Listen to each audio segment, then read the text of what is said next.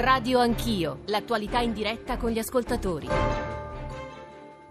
Sono le 9.37, eh, siamo in diretta da Piazza del Duomo a Trento ragionando di lavori e, incroci- e tecnologia e come la tecnologia sta cambiando il lavoro, producendo, sottraendo lavoro alle persone. Eh, rendendo il mercato del lavoro più o meno diseguale sono interrogativi che ci porremo, incrociando tutto ciò e lo faremo in particolare dalle 10 alle 11 con la politica, con l'attualità politica, con quello che sta accadendo sarà una giornata tesa e di attesa, eh, perché eh, come ho detto tante volte, ma insomma voi ascoltatori lo sapete, lo sapete benissimo, si attende la risposta di Matteo Salvini rispetto alla domanda all'apertura che ha fatto Luigi Di Maio ieri sera. Noi seguiremo in diretta tutti questi processi, in particolare dalle 10 alle 11, poi dalle 11 alle 13 eh, daremo il testimone a Roma, dove peraltro il nostro studio è sempre aperto, c'è Nicola Ramadori che sta come noi pedinando le agenzie e quello che accade, quindi i microfoni sono aperti tra Roma e Trento e racconteremo quello che accade. Però Qui stiamo ragionando, mentre vedo anche il rettore dell'Università di Trento, Paolo Collini, e tra poco daremo anche a lui la parola, ci sta ascoltando il direttore dei quotidiani Trentino e Alto Adige, Alberto Faustini, anche da lui andremo tra pochissimo. La prima operazione che facciamo però è farvi ascoltare un po' di WhatsApp audio, sentire chi è presente qui e le loro voci qui a questo tavolo in Piazza del Duomo e poi i nostri ospiti a telefono. Cominciamo dai WhatsApp audio. Fra pochissimo li faremo partire, mi dicono eh, adesso, vi leggo nel frattempo un messaggio di Simone Danarni. Esiste un'usura fisica ma anche un'usura mentale, spesso derivante dalla perdita di lavoro, perché sostituiti da una macchina. Bisognerebbe riconvertire i, lavora- i lavoratori in tecnici per la manutenzione e riparazione delle macchine che li hanno sostituiti. Questo concetto dell'accompagnamento, lo diceva prima eh, Briosi, però Alessandra Proto, e tra l'altro ci deve salutare tra pochissimo, responsabile Oxe Trento, voleva dire un'ultima cosa. Proto. Peraltro Prima si chiedeva come si fa a identificare, no? come faccio a capire? Come faccio eh, a capire quali sono i lavori che moriranno? Che moriranno, esatto. Allora, questo evidentemente è difficile, ci, ci sono degli indicatori, ma io quello su cui l'Ocse ultimamente si è impegnata è capire invece quali sono le regioni, che, quali sono gli elementi, quegli indicatori che fanno pensare che le regioni saranno più resilienti al cambiamento e quindi che resisteranno meglio al cambiamento. E questi sono tre fattori fondamentalmente. Uno è un'alta percentuale di educazione terziaria, e qui apro la porta al rettore che arriverà sì. a brevissimo a parlare con voi e quindi che ci sia una buona, cioè una, una, una, grande presenza, una grande quantità di persone che hanno una laurea, che quindi hanno studiato ad alto livello che ci sia un buon livello di urbanizzazione per via della presenza del, dei servizi. I servizi abbiamo visto essere uno di quei lavori, no? l'ambito in cui dei lavori eh, resistenti anche alla, al cambiamento tecnologico, all'impatto tecnologico sono, eh, si trovano e poi che ci sia una buona presenza di, del settore commerciale, quindi i cosiddetti tradable sectors. Regioni che hanno questi tre elementi fanno predire che nel futuro saranno più forti rispetto ad altre dove invece c'è un basso livello di qualificazione e di formazione, e di formazione scolastica e universitaria, dove ci sono più aree, eh, più aree appunto, meno, meno, urbanizzate, quindi più scollegate dai, eh, dai centri urbani e dai servizi e dove appunto non ci sono settori commerciali, in quel caso quelle regioni, quei territori sono più a rischio. Ed ecco motivo e l'importanza delle, quindi delle politiche territoriali che sono in grado di bilanciare e di affrontare questi, eh, questi fenomeni a livello locale. Eh, Nicola Ramadori, Alessandra Proto, grazie per essere stata Io vi ringrazio e vi saluto e buon lavoro. Vi dicevo, vi dicevo, incrociamo, cerchiamo di incrociare sempre l'attualità più stretta perché Nicola Ramadori che sta a Roma mi segnala adesso un'agenzia importante ai fini della giornata politica. Il segretario della Lega Matteo Salvini non parteciperà questa mattina all'iniziativa politica, al comizio che era previsto nel suo percorso di oggi, è stato chiamato a Roma per la trattativa sul governo. Lo ha annunciato il deputato Fabrizio Cecchetti alla prima tappa degli appuntamenti elettorali che erano in programma oggi in Lombardia. Questo è molto significativo, di cosa non lo sappiamo ancora. Lo racconteremo nel corso della diretta. Eh, Lunelli, torno da lei e poi anche ovviamente eh, da, eh, da, Antonello Briosi, ci sta ascoltando Faustini, eh, eh, si è seduto adesso il rettore dell'Università di Trento Paolo Collini. Cerchiamo di, insomma, sono le 8, le 9.41, dobbiamo essere tutti concisi, quindi Lunelli vedevo si appuntava delle cose, sì, le dica. Perché eh. prima, prima, dicevamo lavori del futuro. Nella mia azienda ultimamente è vero che il, il mondo dell'agricoltura ha richiesto meno forza lavoro. Nel, nel 1951 il 42% delle persone lavoravano nell'agricoltura, oggi parliamo del 5,5%, quindi praticamente un decimo di 50 anni in fa. Trentino? In Trentino non conosco il numero vabbè, esatto, vabbè. ma questo è il dato italiano statistico. Quindi vuol dire che sicuramente si sono persi posti di lavoro nel mondo dell'agricoltura ma per fare un esempio, nella mia azienda si sono creati molti altri posti di lavoro in altri settori. Oggi la comunicazione digitale, ad esempio, richiede delle specializzazioni delle persone che spesso sono ragazzi che hanno studiato anche poco, ma sanno, hanno perso tempo, investito tempo sulla rete e hanno capito come comunicare al consumatore sulle piattaforme social. Oppure abbiamo anche un'alta specializzazione nel mondo della logistica. Si cerca di dare maggior servizio al cliente facendo arrivare il nostro Ferrari in pochissime ore dal cliente e questo un tempo non era possibile. Quindi alcuni lavori si perdono, altri si creano. Mi è chiaro che è difficile esatto. per le persone capire dove andare a puntare, ma solo diciamo, essendo imprenditori di se stessi e investendo sulla propria formazione, ma anche a volte per un cinquantenne io dico far tandem con un ventenne mettersi insieme e pensare insieme l'esperienza di un cinquantenne e la freschezza della gioventù di un ventenne e inventarsi qualcosa di nuovo. E per chiudere, in realtà oggi c'è anche una riscoperta dell'antico, del bello, buono e fatto bene. Pensiamo agli chef che visione, come stanno crescendo, pensiamo anche a chi ha scoperto l'agriturismo, l'agricoltura biologica, ci sono alcuni rientri, ritorni del passato che permettono alle persone di non usare la tecnologia ma allo stesso trovare dei lavori. Mm. Era eh, l'intervento, eh, di, stiamo ragionando soprattutto con le voci di imprenditori, adesso eh, vi farò ascoltare anche Alessandro Lunelli, eh, Lunelli, che ha chiuso il suo intervento, adesso Antonello Briosi e poi gli altri ospiti. Briosi. Sì, io volevo tornare sull'aspetto che il dibattito che si sta svolgendo sulla uh, tassazione di quelle che sono le tematiche del lavoro sull'automazione eh possono essere veramente... Bill Gates, lo dico per chi ci sta ascoltando, sì. è stato il primo a proporlo. Tassiamo i robot per dare una, una, sorta di reddito di cittadinanza a chi subisce l'impatto del progresso tecnologico. Benissimo, eh. stiamo attenti perché questa è una tesi che potrebbe fare ed invertire la tendenza sul fatto che se non investiamo in automazione, in eh. robotica, il eh, giro si rovescia e automaticamente il personale stesso che rischia di perdere il lavoro perde, per la robotica lo perde perché nessuno investe, nessuno crea più automazione e e robotica, per cui eh, è il gatto che si morde la coda. Io credo che non sia una eh, eh, ricetta che funzioni, come si sa le aspirine non sono sempre funzionali per ogni malattia, questa ritengo che sia un'aspirina sbagliata. Rettore, vengo da lei tra pochissimo, volevo salutare eh, Alberto Faustini, direttore dei quotidiani Trentino e Alto Adige. Eh, Alberto, buongiorno, benvenuto. Buongiorno, ben trovato Giorgio, ben trovati a tutti, buongiorno. Ho due, do, due domande per te secche. Eh, io poco fa ho detto che stiamo incrociando e dalle 10 alle 13 poi faremo essenzialmente questo, l'attualità politica e qui da Trento, anche dalle voci degli imprenditori qui al nostro tavolo, è venuta una domanda eh, di stabilità che cosa sta accadendo a tuo avviso nel quadro politico italiano? Risposta è difficilissima, però Matteo Salvini ha lasciato il comizio in Lombardia ed è volato a Roma. Qualcosa si sta muovendo? Quanto è importante quello che sta accadendo in queste ore? Qual è l'esito diciamo, auspicabile per il Paese secondo te? E poi hai sentito la coda delle nostre conversazioni su lavoro e tecnologie che è il cuore del festival di quest'anno, le preoccupazioni soprattutto delle classi medie poco qualificate. Faustini. Rapidissimo, allora abbiamo un governo in rianimazione, uno in scatola e uno in cull. Quello di rianimazione è evidentemente il governo Conte che comunque da un certo punto di vista sta ancora lavorando. Il governo in scatola che è il governo Gentiloni e il governo in culla che è il governo Cottarelli. Ci manca il governo tecnologico, quello virtuale, quello fatto dai robot, forse quelli si metterebbero d'accordo. Ho sentito evocare la parola tandem, i tandem in questo momento in Italia non stanno funzionando tanto.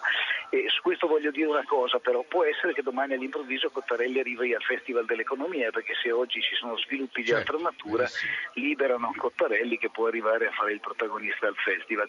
Più seriamente stanno accadendo delle cose a Roma, però eh, una cosa è il braccio di ferro che separa, lega, a seconda dei momenti, mette in contrasto le istituzioni ed è pericoloso per il Paese, un'altra è il dialogo che finalmente è partito in queste ore, un dialogo che può dar vita effettivamente a governi molto diversi fra loro, un governo elettorale che ci porti rapidamente al voto o un governo invece che sia frutto di un'alleanza politica, questa volta magari senza provocazioni che prevedono ministri messi nei posti sbagliati, anche se devo dire mettere Savone agli esteri è evidente che sarebbe comunque un segnale molto forte perché dagli esteri si governa in parte anche anche l'economia europea.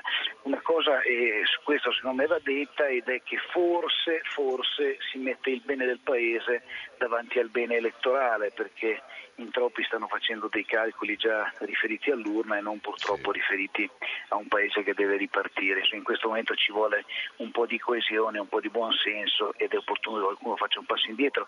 Se uno va a vedere i governi di cui avete parlato anche voi in questi giorni, quasi si diverte perché scopre che in realtà nel governo Cottarelli eventuale non ci sono poi ministri così diversi da altri governi. Lo stesso Cottarelli all'inizio era molto ben visto sia dai 5 Stelle che sì, dalla Lega. Non sarebbe male magari cercare di fare una sintesi tra queste due cose.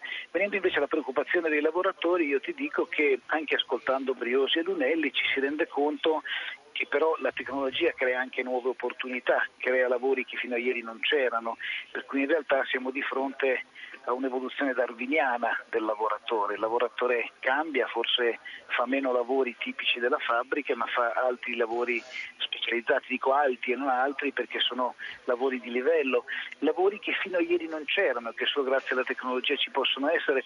Eh, leggevo una, un intervento di Tito Boeri nel quale vi spiegava addirittura che a livello mondiale, grazie alla tecnologia, il lavoro è cresciuto, non è calato.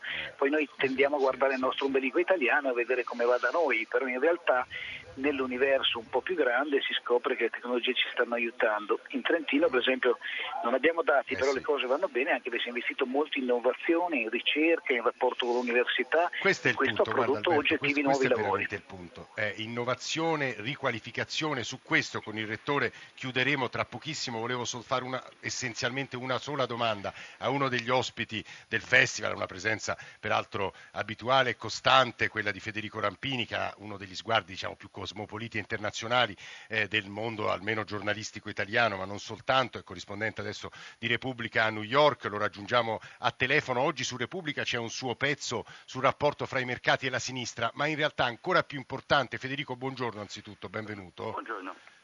Credo sia quello straordinario eh, laboratorio che sono stati gli Stati Uniti di questi anni, divisi, capisco che semplifico molto, fra la Silicon Valley e la cosiddetta Rust Belt, cioè quella zona degli Stati Uniti dove ci sono ancora l'industria primaria, quei lavoratori esposti alla globalizzazione e all'innovazione tecnologica che poi hanno votato Donald Trump, Federico, questo è il punto. Sì, sì, esatto, ma insomma tante delle convulsioni sociali e politiche eh, che oggi vediamo in Italia con, con conseguenze anche, anche, drammatiche sulle istituzioni di governo, eh, l'America le ha vissute e continua a viverle. Eh, non solo in questa contrapposizione, questo dualismo che hai ricordato, che è, è il tema del mio intervento al, al festival, da una parte la Rust Belt, che vuol dire la cintura della ruggine, insomma la vecchia America industriale con una classe operaia decimata dalla globalizzazione e anche dall'automazione tecnologica, dall'altra la Silicon Valley. In realtà poi eh, c'è un dualismo feroce anche dentro la Silicon Valley, questa sarà una delle cose che racconterò, cioè il sogno che aveva affascinato molti, me compreso, me compreso nei miei sì.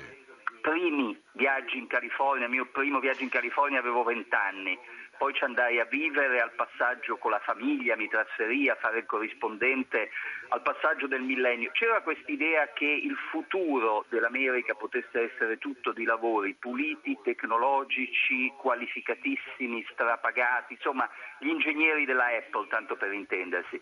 In realtà la stessa Silicon Valley, la stessa egemonia digitale ha creato anche un sottoproletariato. Oggi tra i lavori che crescono di più in America ci sono i fattorini delle consegne di Amazon, i quali guadagnano la metà di un operaio metalmeccanico, cioè è una nuova classe operaia che sta molto peggio della vecchia classe operaia.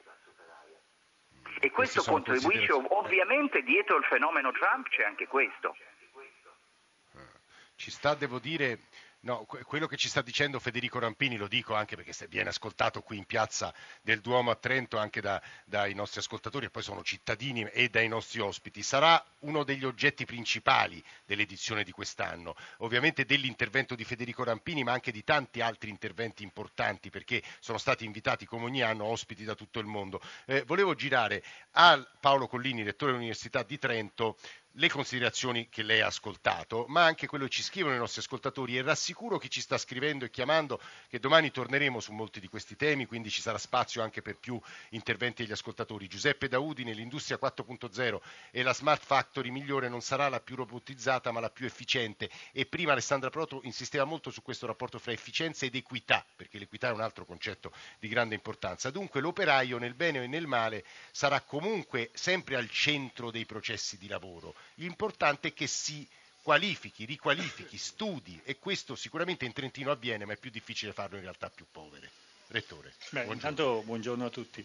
Beh, eh, sì, i temi sono un po' questi. La, lo sviluppo tecnologico aumenta la produttività e quindi nei settori specifici riduce l'occupazione specifica in quel settore. Ma ricordiamoci che questa è la chiave del progresso, cioè se noi avessimo ancora il 58% di popolazione impiegata in agricoltura saremmo tutti, ma proprio tutti, molto più poveri di quanto siamo perché dovremo vivere con molto di meno, perché produrremo molto di meno. Uh, ovviamente questo, visto nello specifico settore, porta a una riduzione di occupazione, ma apre opportunità in altri settori. Intanto, uh, se vogliamo semplificare molto, diciamo che i robot qualcuno li deve fabbricare. Eh, quindi, se, eh, certo, quindi, se, dobbiamo fabbricare i robot ci sarà qualcuno che fabbrica il robot, ci sarà qualcuno meno nelle fabbriche forse di Antonello Briosi che fa a scuole, ma ci sarà qualcuno di più in una fabbrica uh, di robot. Uh, una delle grandi questioni però qui è che la distribuzione dei benefici, soprattutto all'inizio, non è molto fair, non è molto equa e quindi sono necessarie politiche di redistribuzione. Ma io sono d'accordo con Briosi, una politica di redistribuzione non deve aggredire gli incrementi di produttività, deve aggredire le rendite. Cioè se queste situazioni generano una distribuzione dei benefici economici non, eh, non, equa, cioè portando sostanzialmente a grandi concentrazioni, che è quello che stiamo vedendo, noi dobbiamo aggredire questo, non dobbiamo aggredire il robot che permette lo sviluppo, lo sviluppo della produttività e migliora il benessere di tutti, perché altrimenti andiamo a minare la monte, non l'effetto, ma andiamo a minare la causa, cioè che invece è una causa che, che migliora il benessere. Quindi questa sarebbe la mia prima considerazione. La seconda è appunto che il mondo cambia ed è appunto l'agricoltura una volta era il settore dominante, oggi non lo è più, ma bene, continuiamo a produrre abbastanza cibo per mangiare tutti, ricordiamocelo questo, anche se la popolazione del mondo tra l'altro nel frattempo è quadruplicata. Eh, quindi questo vuol dire che facciamo di più con meno e quindi stiamo tutti meglio e che ci sono delle opportunità. Eh, non sono del tutto d'accordo con una cosa che abbiamo detto prima, che, la, che, nei servizi questi effetti siano minori. Nei servizi ci sono grandi trasformazioni, citare le banche è forse la cosa più semplice, le banche sono un servizio, eppure eh, l'automazione, la tecnologia sta cambiando radicalmente anche il mondo dei servizi, quindi non è vero che sono immuni, quello che è vero è che si aprono gigantesche opportunità per servizi nuovi e quindi forse nel mondo dei servizi è più facile identificare degli ambiti eh, di crescita occupazionale perché si aprono servizi che prima non erano certo, possibili. il problema vero è che questo avviene nelle regioni, chiamiamole ricche e virtuose. Nel mezzogiorno tutto ciò è molto più difficile, il ruolo dello Stato diventa primario e di primaria importanza e in fasi così difficili tutto è reso insomma, più complicato, Rettore, questo è il punto. Beh, ovviamente le differenze di, di, situazione di partenza condizionano poi anche il percorso. A me non piace il termine virtuoso perché richiama un principio sostanzialmente etico. Direi che ci sono zone dove le cose funzionano meglio e zone dove le cose funzionano meno bene.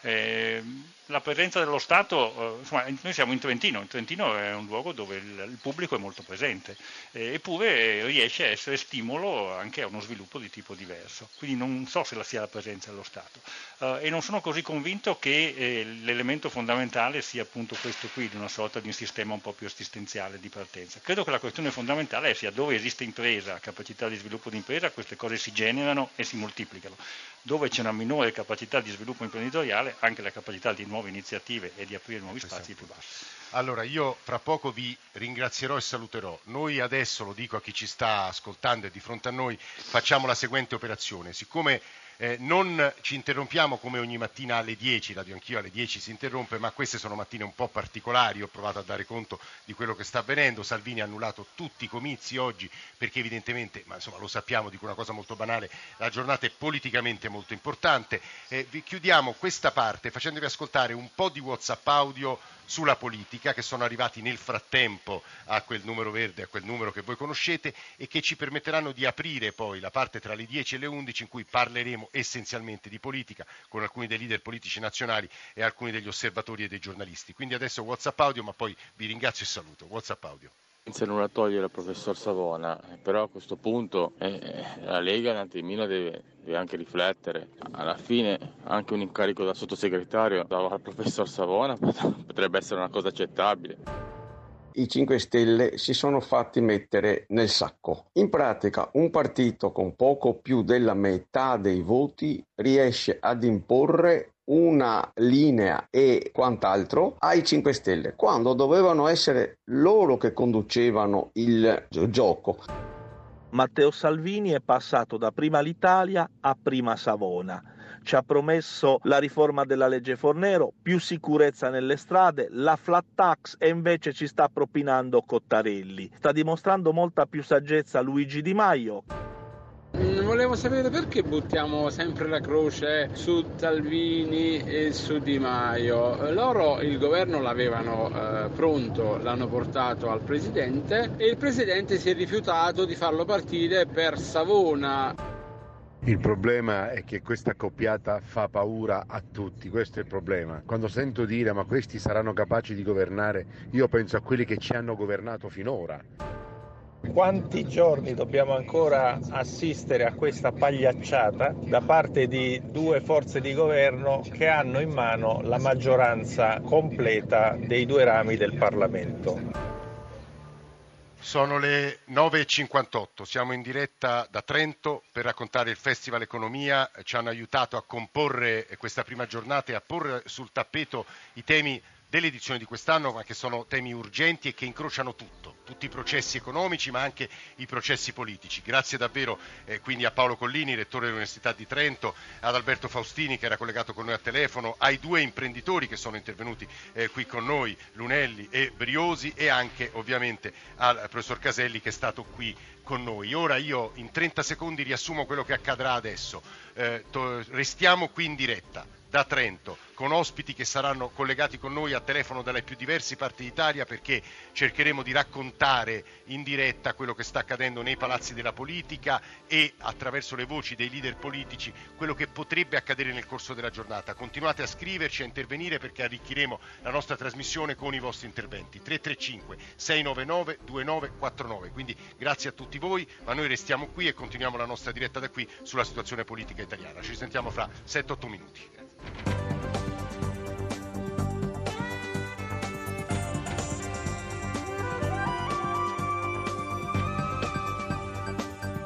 Rai Rádio.